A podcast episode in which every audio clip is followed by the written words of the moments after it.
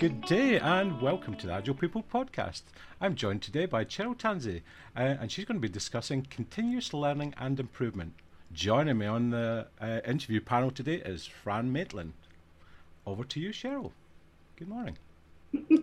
or good evening. yeah, it's um, it's the evening here in New Zealand. Yeah. Um, the the Antipode, the other side of the world.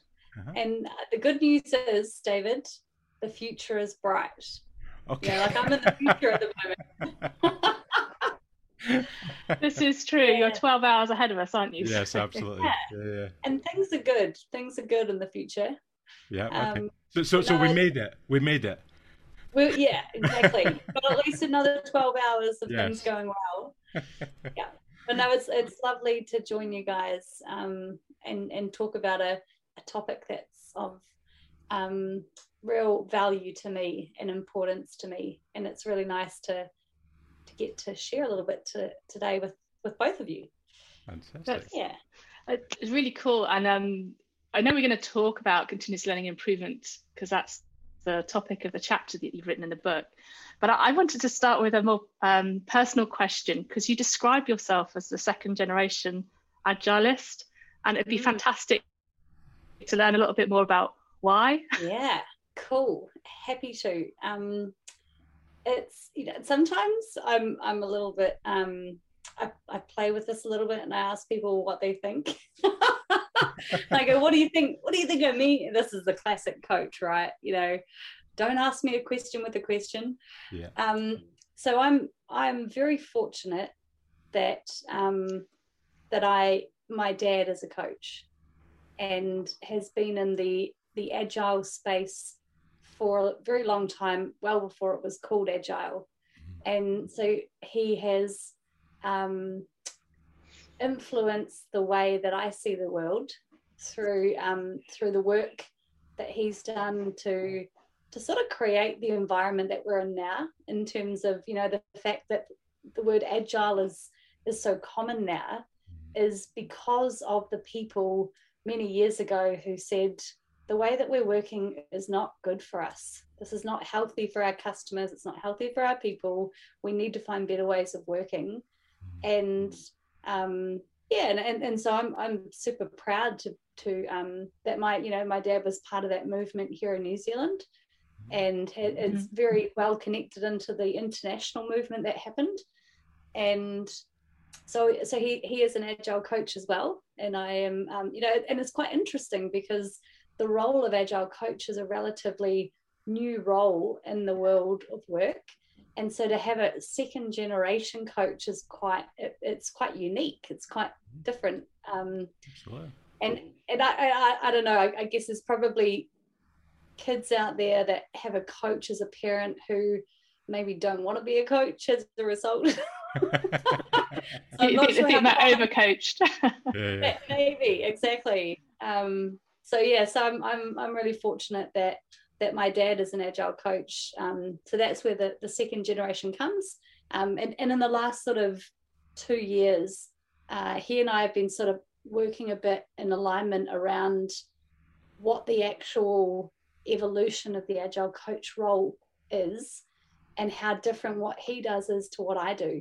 Hmm. So we've actually taken that another level around the second generation, and it's actually not just um, a genetic um, um, lapse in time, this is actually it's actually quite a different role that I play as an agile coach in the work I do to what he does um, and, and what he did when he came into this space. So um, so it's, yeah, it's quite interesting and, and I think you know really in alignment with with this book that we've created around agile people um, my focus is much more on the people side of it um, mm-hmm. I, you know I went away and became a professional coach separate to agile and it just so happened it was at a time where um, agile coaching started to increase. And I came back into the IT world and went, actually, maybe I could use some of these skills as a coach to really coach people, not mm. just um, tell people what to do in the agile space, but actually really do some coaching. So, yeah, so it's been it's pretty cool. And and and since having my son this year or 8 mm-hmm. months ago, um, there's a bit of I, I one of my first gifts I got from him was from a fellow agile coach who sent a little outfit that says third generation agile coach. excellent, excellent. um, you know whether or not that's of interest to him, and who knows what the role of agile coach looks like by the time he enters the workforce. But yeah, it's a it's a cool idea, right? To be able to um, pass on your passion to your children is, is pretty cool. No, I, I sort of wonder. Uh, maybe this it's an unfair question, Cheryl. So tell me if it is. But I I wonder if there's a like a, a lasting legacy from your childhood or a particular event that you remember from your childhood where the light bulb moment went on and you went, this is something I want to embrace the rest of my life. Um, probably it was probably well beyond my childhood and more in my early corporate years where I um, I was I was a project manager, an IT project manager, and I remember at the time my dad was sort of like, "What are you doing? you are you're buying into the world that I'm trying to, you know, disrupt." Mm. And um, you know, but in, in a typical coach sort of thinking, you know, you can't tell someone that you have to allow them to go on their journey and then be there to support them, you know, and and I think for me, I, I massively burnt out as a as a project manager, and I was a terrible project manager because I didn't enjoy the experience of trying to control people.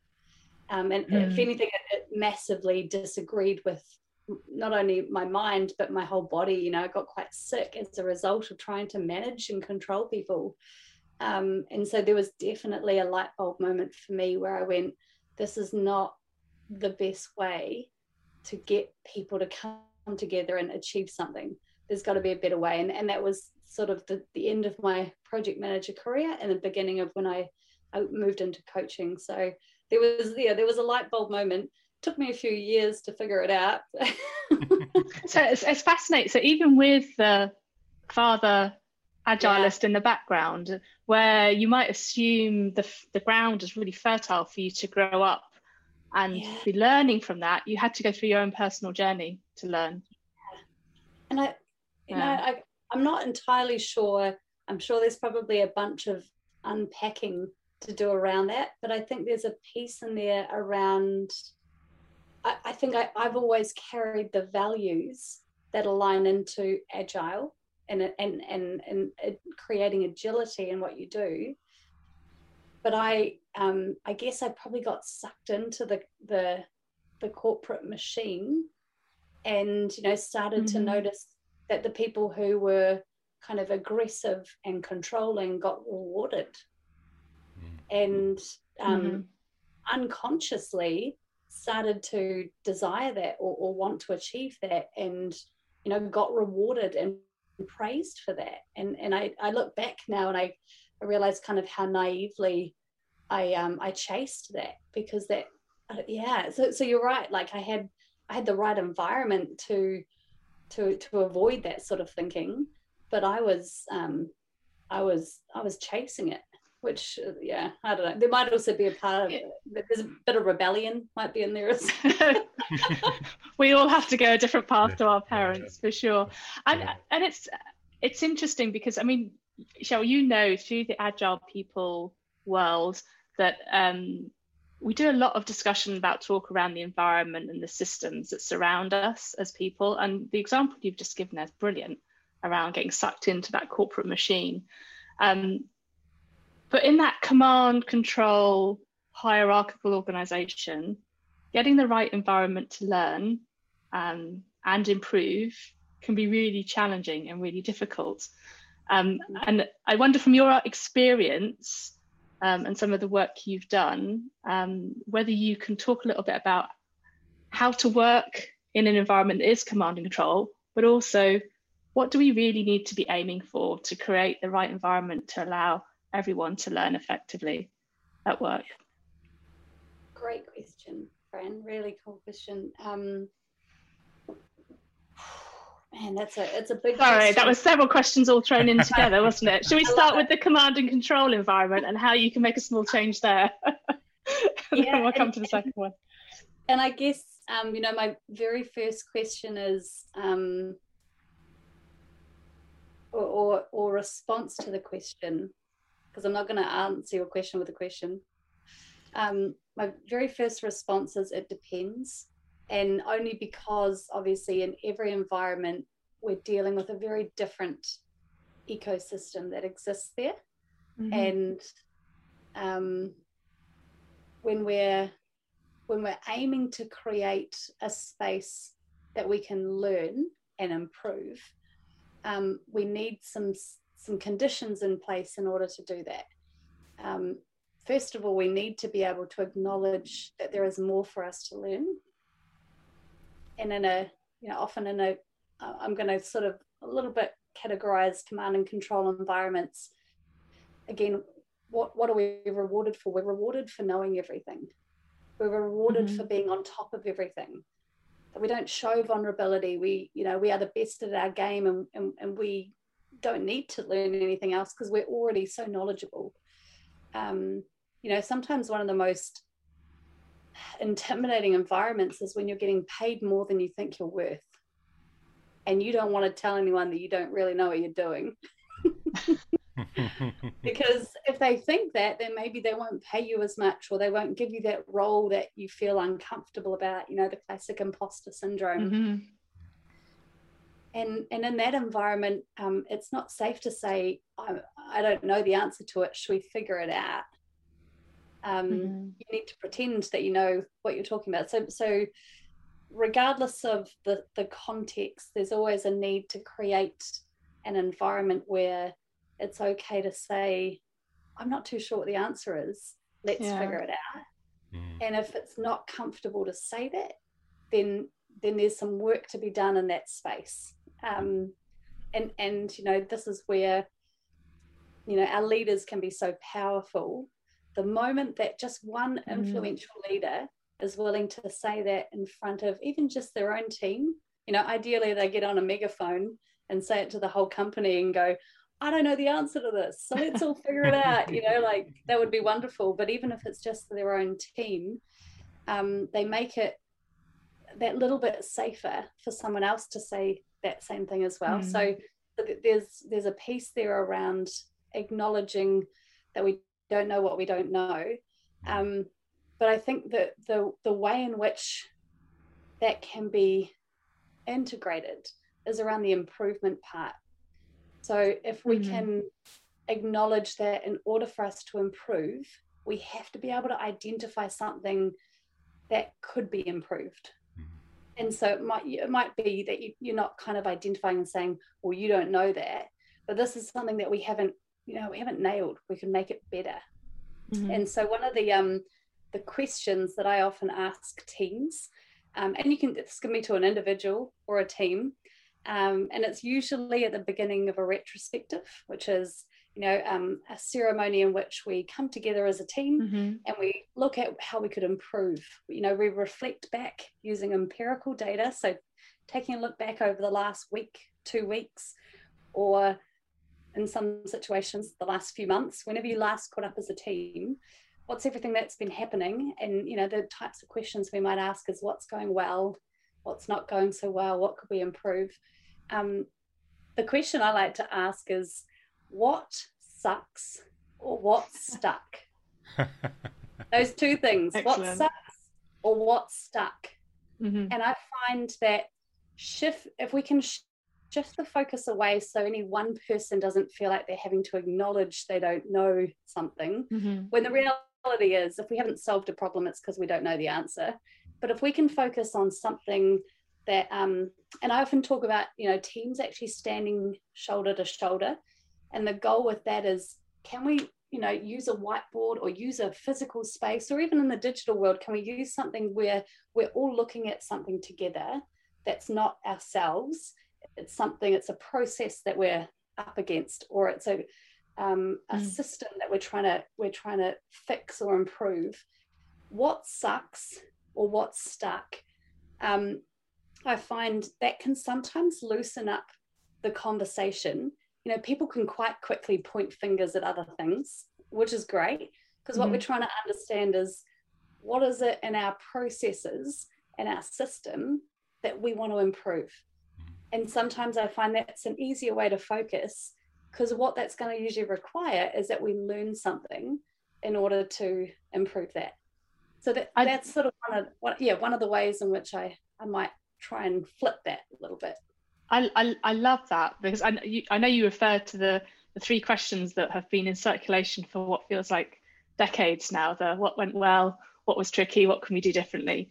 Um, but I love that. That's a really nice evolution of those questions and human yeah. nature. We are very good at pointing out what's not going well, what's not working.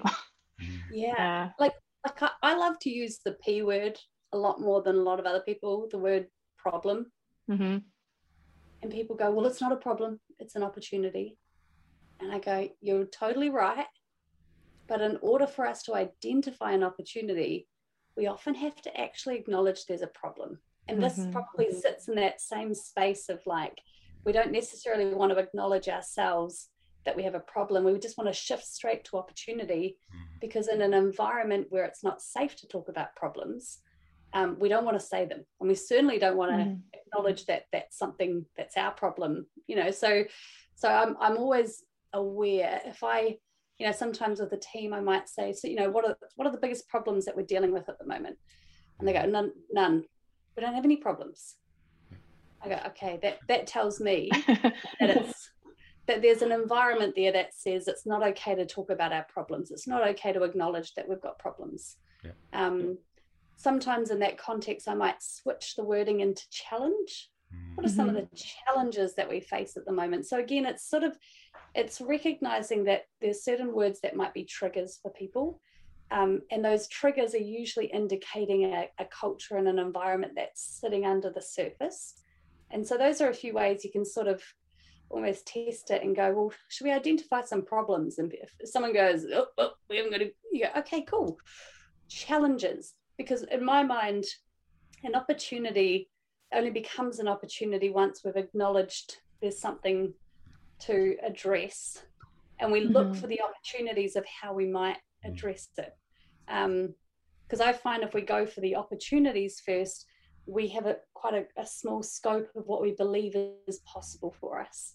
So yeah so I, I guess a bit of a play but yeah that's another way in which i might switch out the word opportunity. You know what sucks and what's stuck is a little mm-hmm. bit more relaxed language and it's the way that we actually probably talk about things you know? How often do you actually catch up with a friend and go so what's going well and what's not going well in your life? You know you're not generally sitting over coffee using maybe that language. You might go man tell you what sucks at the moment? This, this you know like using the language we really use yeah.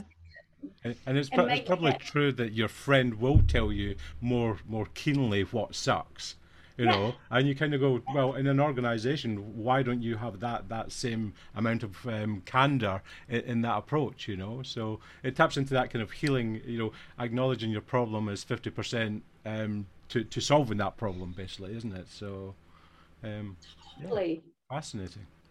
Absolutely. totally and, and I, sort of sorry sorry sorry Cheryl. I um, I don't want to interrupt that flow because it's fascinating, but I, I also have um, a couple of other questions that are a bit more in the co- in the content um, of the chapter. Um, and I just I was really fascinated. Um, the the VAK uh, concept or the VARK concept as has been amended. Um, it'd be really good for people listening for you if you could give a brief explanation of that, and then I have a very specific question related to that. Yeah cool.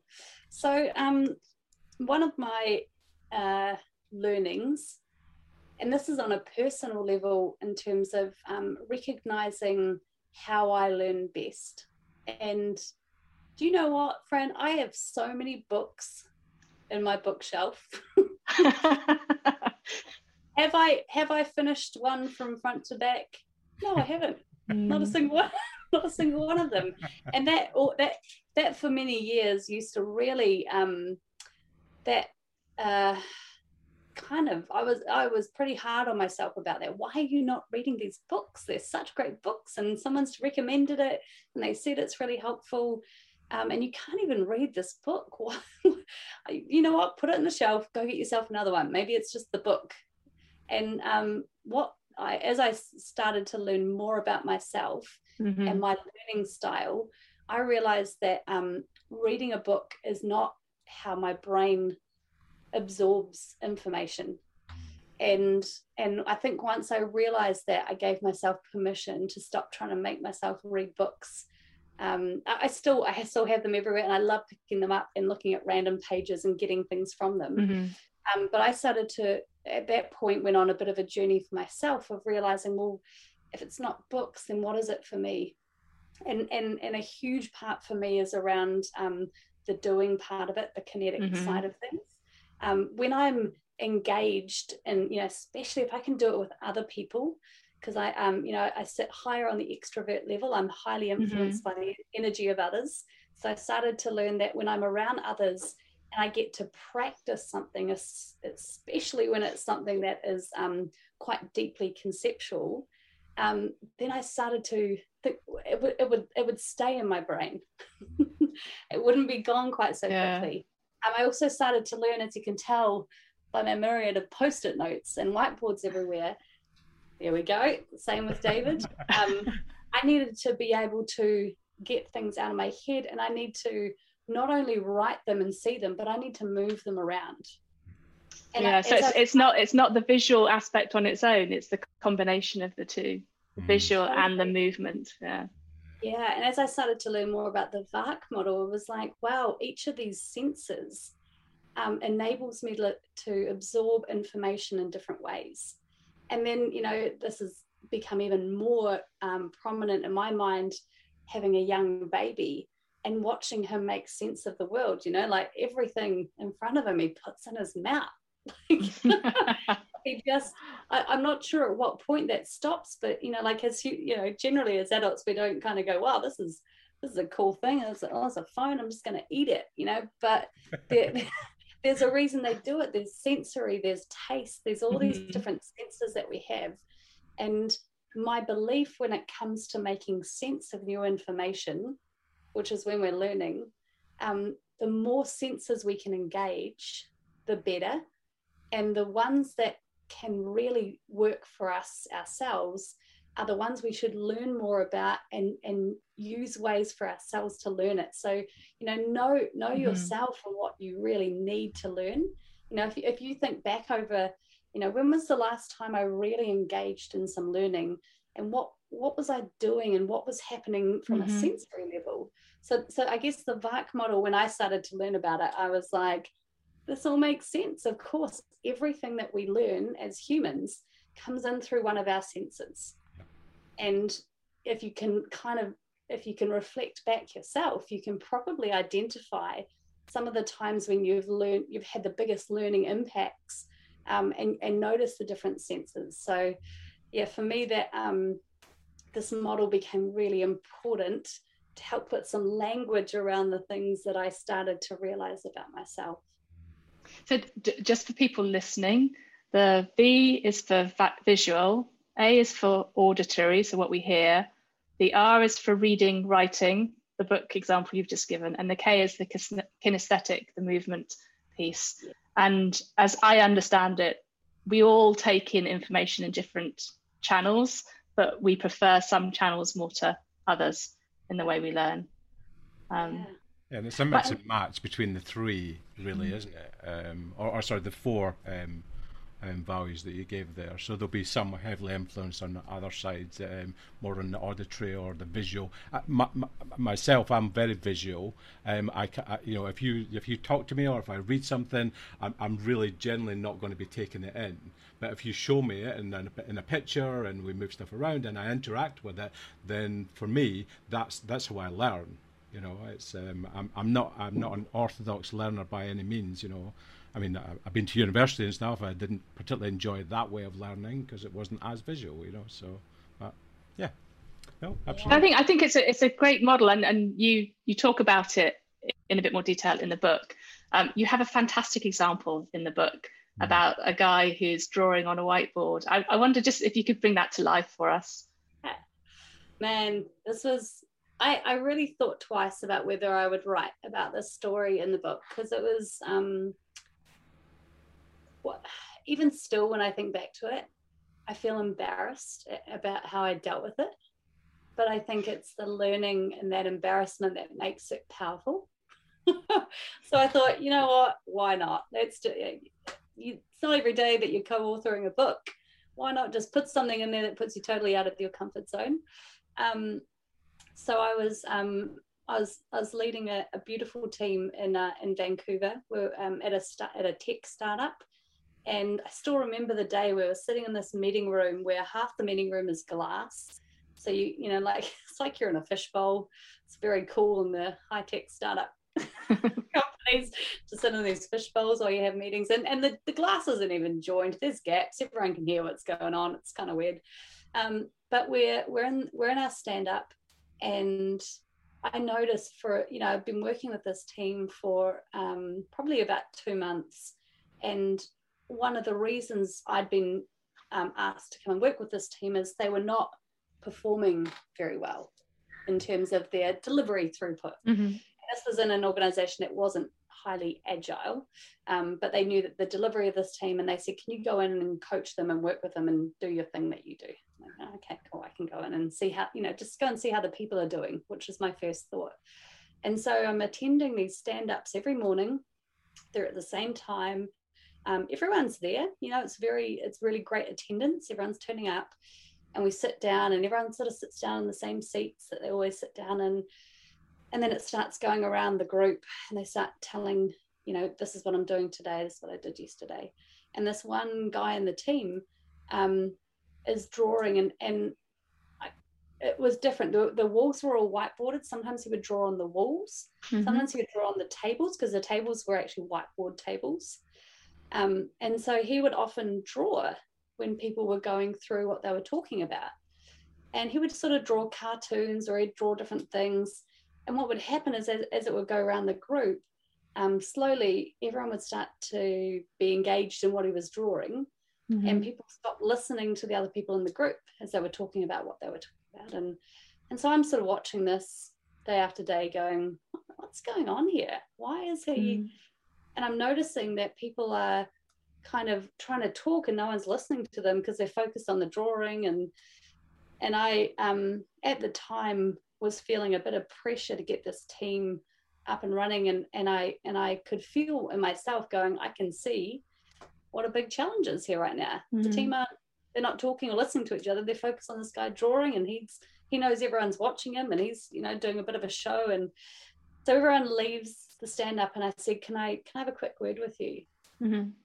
you could see him sort of go oh, okay and I said I um I just wanted to let you know that um I'm noticing in these stand ups that you're always drawing when people are talking.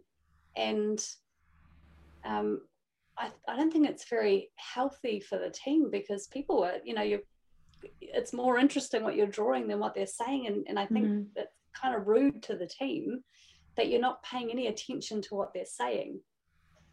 And I still remember, you know, the tone I sort of said it was very judgmental and it was mm-hmm. very, you know, what are you doing? and I, like I said, it's it's it's. I feel embarrassed thinking back because I just jumped to this conclusion. Had I, you know, if I could live it over again, I might just inquire more. Mm. You know, what was happening? You know, what's happening? Why, why do you feel?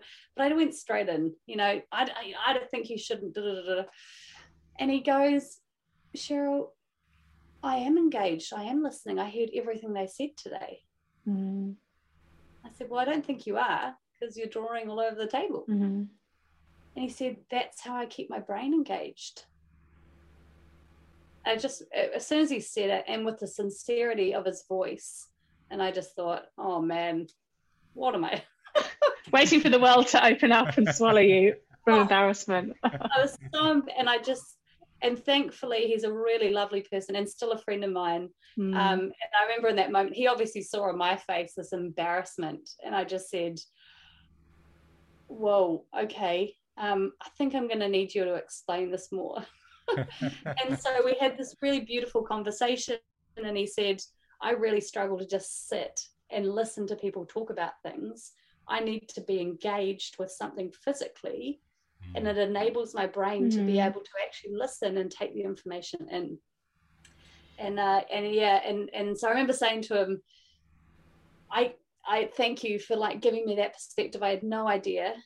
Um, I said I do still think that it is impacting the group, and I, I and you know he said I had no idea that everyone was watching me, and you know I feel I feel really bad that I'm I'm disrupting the team. I didn't realize mm-hmm. that. So we were able to make each other aware of you know these different perspectives, and um, and then the next session we came back in and and I um, just I thought this is you know if you're ever going to choose a time to be a vulnerable leader, this is it. And I said, look, I, I need to um, acknowledge something to the team. I'm, I'm, a bit embarrassed about it. Um, I talked to Mikey after this, and, and this happened, mm. and, and and the team went, oh, they kind of looked at him, and he said, yeah, I'm, I'm sorry that I have been distracting everyone, and you know the team sort of went. So I said, so how do we do this in a way that like you know, all of a sudden it opened this conversation, mm-hmm. which was like, are these sessions helpful? Are they valuable? Mm-hmm. Uh, uh, do we need to do we need to run these differently in a way that's actually going to be more engaging? Are they boring? yeah. You know, we, you know, I, I realized that I'd sort of um, inherited this ceremony they were running and, and i hadn't ever once asked them do you want to run this ceremony do we understand why we, you know and all of a sudden we talked about this this meeting we hold and mm. changed a bunch of things and and we and we we talked about our senses and we talked about you know well, what do people need and some people said i actually want to stand up through it can i bring my coffee in can mm. i mm-hmm. and we created this what became this really cool catch up and we often would do it out of the office. We would go and meet at a park and do it at a park and we would and it was a yeah it, it, it was amazing how these little moments of um, uh, jumping to a conclusion because we don't understand what mm-hmm. someone needs. And thankfully in that moment he was able to articulate to me exactly what he needed. And i was able to respond with um, well let's figure out a way to make this work and and it, it's always stayed with me um, in terms of when I'm working with different teams and recognizing that everyone has different preferences, um, and and and trying best we can to acknowledge them and talk about how do we how do we create an environment that we all are going to learn well together. So yeah, I love that story. It's such a great example of how a small seed, which was a piece of feedback, planted in a piece of soil no matter that the soil wasn't maybe the best, hadn't done it in the best way, um, but the beauty that came from that in terms of the changes that were made within the team to make that ritual more more uh, valuable for them. You could Absolutely lovely. continuous learning and improvement in motion. Absolutely. Sorry, a little bit cornered there. That is the chapter. but a great example, absolutely. It was. It showed lots of things there. It showed um, the the interaction that you had with the team across the board. Your you you experiencing your vulnerability in that role as well, Shell. So it it's absolutely amazing. And as Fran says, you know, um, those seeds just blossomed really into something um, fantastic, doesn't it? And and um, credit to you that you're still friends with this person, you know, um, so many years later as well. And yeah, no, it's fantastic and a great experience. I was um, going to say it's sort of a reminder of, um, you know, often we will we'll do different types of personality profiling in an organization. You know, well, what kind mm-hmm. type of person are you? And um, but not often do we have conversations around which of your senses you know do you find easiest to learn best and communicate best? And I, I, feel like it's a it's a conversation that the moment you sort of say it out loud you go of course we should talk about our senses and, and what our preferences are.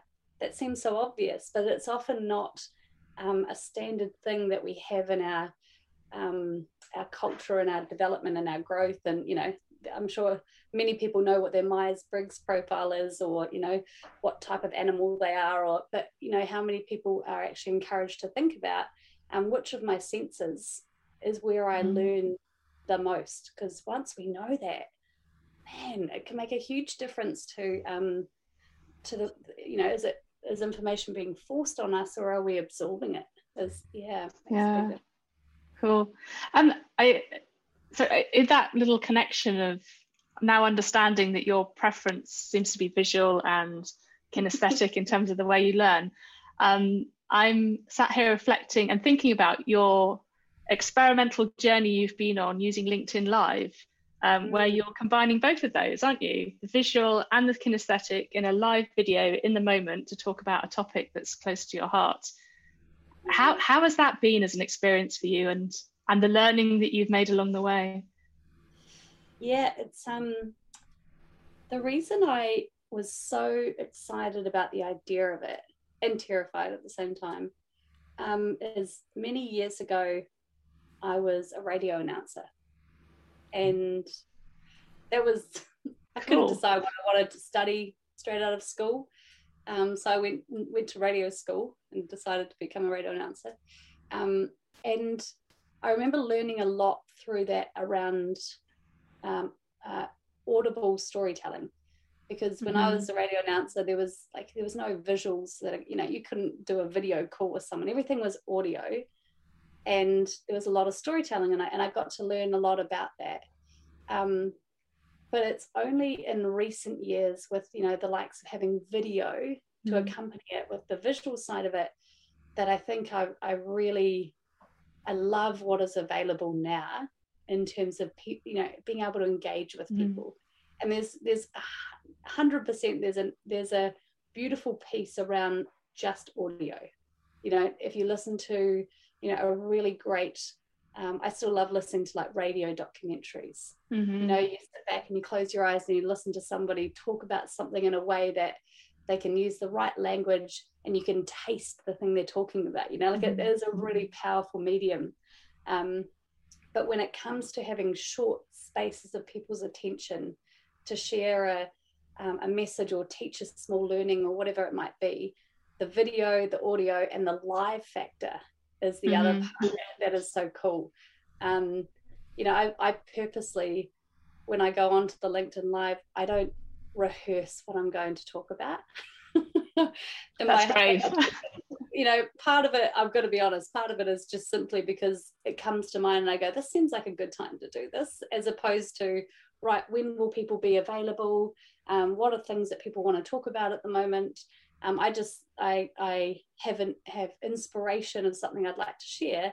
And this medium allows me to do that on an audio level, on a visual level, and on a very real live level. Um, and so that's been that's been really exciting. Um, it's also you know it's quite a rush when you think I have no idea who's listening, and this is mm-hmm. this is probably the the similarity of the radio side of things. Often I'd turn on my microphone, and I'd know that there are thousands of people listening, but it's just me sitting in that space, mm. and you really have to kind of yeah like get out of your own head and think imagine you're talking to someone else how would you talk to them? And and so it's been it's been really fun. It's been really cool. And and i've got some lovely feedback. Um what what i would say is feels very unprepared. People are receiving on the other end is very genuine. So that's cool. That's and, and and accessible i think because it comes across as very human. Yeah. um yeah. I mean I, I remember i saw i think it might have been the first one or two i remember seeing and um, you are experimenting live in front of everybody. I think you had a problem with the microphone in one uh, of those sessions, and I did an entire stream, and I was like, "Oh, no one's engaging, no one's," and so I'm talking. The microphone was on mute the entire time. Fantastic. Until, yeah, someone listened back over it. I think they kindly sent me like a private message hey Cheryl, just to let you know, I think that entire thing was on mute. I was like, oh, okay. So, um, beyond beyond the logistical issues of having the microphone um, turned on, what, what things have you learned through that process for yourself? Great question. What things have I learned? Um, I've learned that you don't have to have things um, you don't have to orchestrate learnings. Um, I guess you know a huge amount of what I do when I'm not on LinkedIn Live um, is um, is really thinking around. You know, I've got a concept that I'm trying to teach.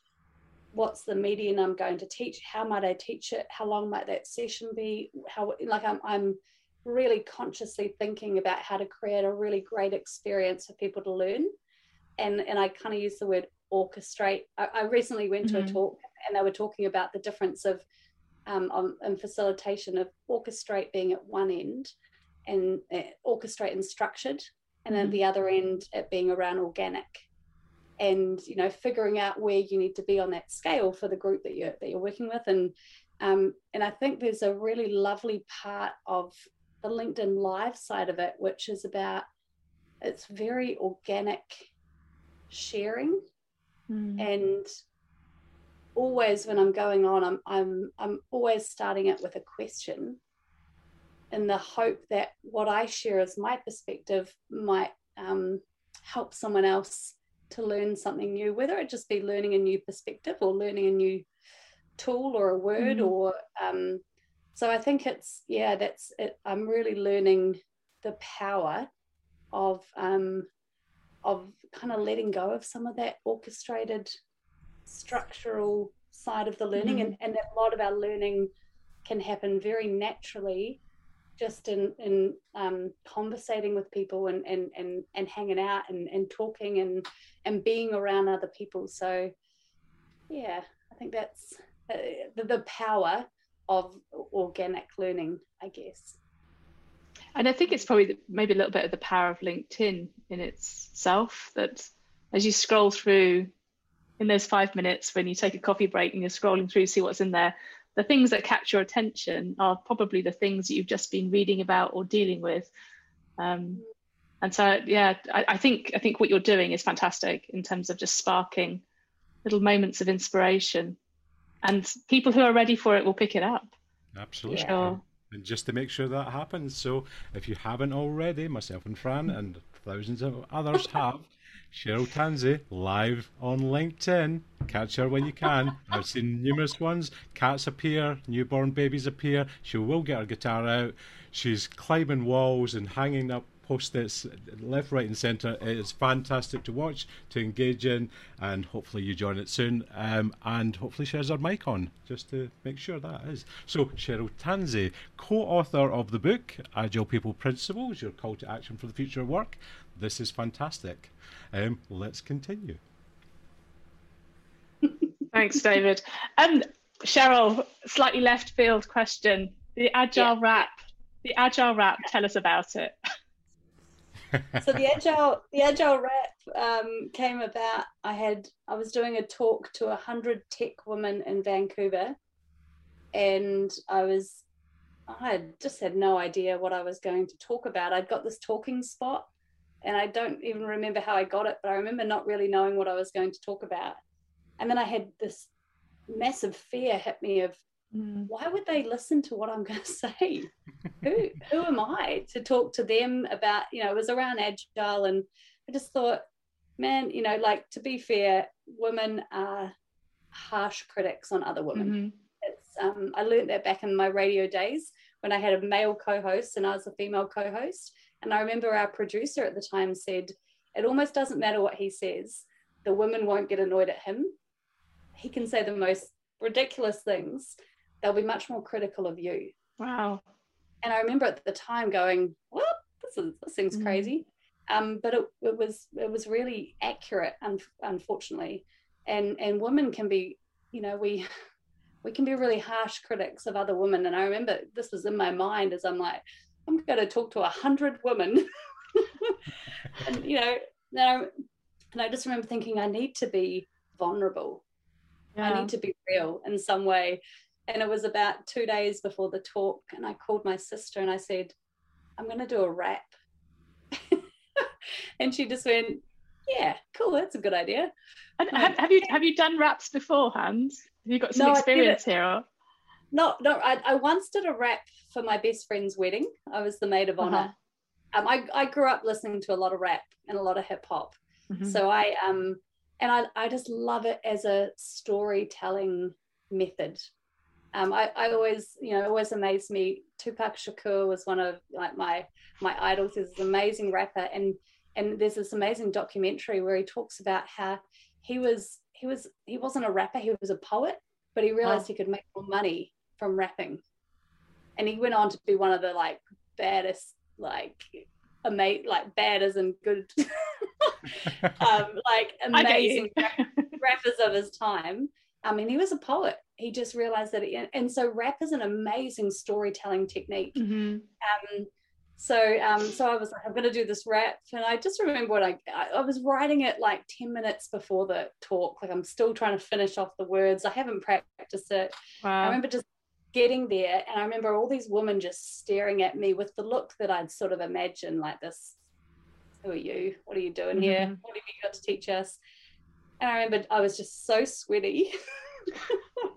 and I was just I remember thinking, what am I doing? They're just gonna laugh at me. And I just thought, oh well, what's you know, the worst in my mind it was worse that they um that they didn't even want to listen to me than they laughed at me. At least if they like they're uh-huh. laughing then they're listening. and so I did this rap and and I remember at the time I don't know what my hands were doing. I was trying to hold this microphone, slipping out of my hands, got so sweaty. And I remember I finished the rap and I looked up and this whole room of women were like, like oh, wow. I don't think they heard any of the words that I said, but they were just like, cool, like you just did a rap. and so from then on, um, I, I that was the beginning of I did this this agile I call it my agile tour. I, I did a mm-hmm. big trip moving back from Canada back to New Zealand.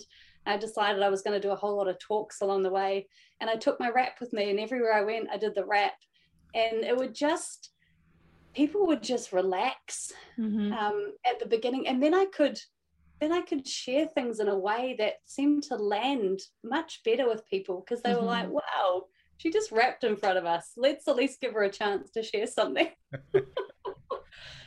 so yeah, we need to hunt yeah, this rap down, Cheryl.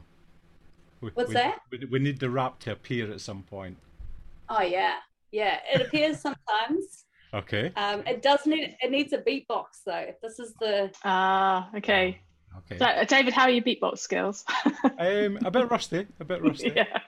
yeah. If, I mean, if someone's willing to give me a beatbox, I can rap.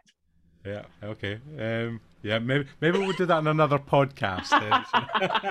so you called you called for courageous behaviour, Cheryl, and we've hidden from you. Absolutely. Yeah. You've caught us off it's a big ass. Yeah. Yeah. It's a big ass. Yeah. Um, no, but definitely let's let's do this again sometime. And mm-hmm. uh, absolutely.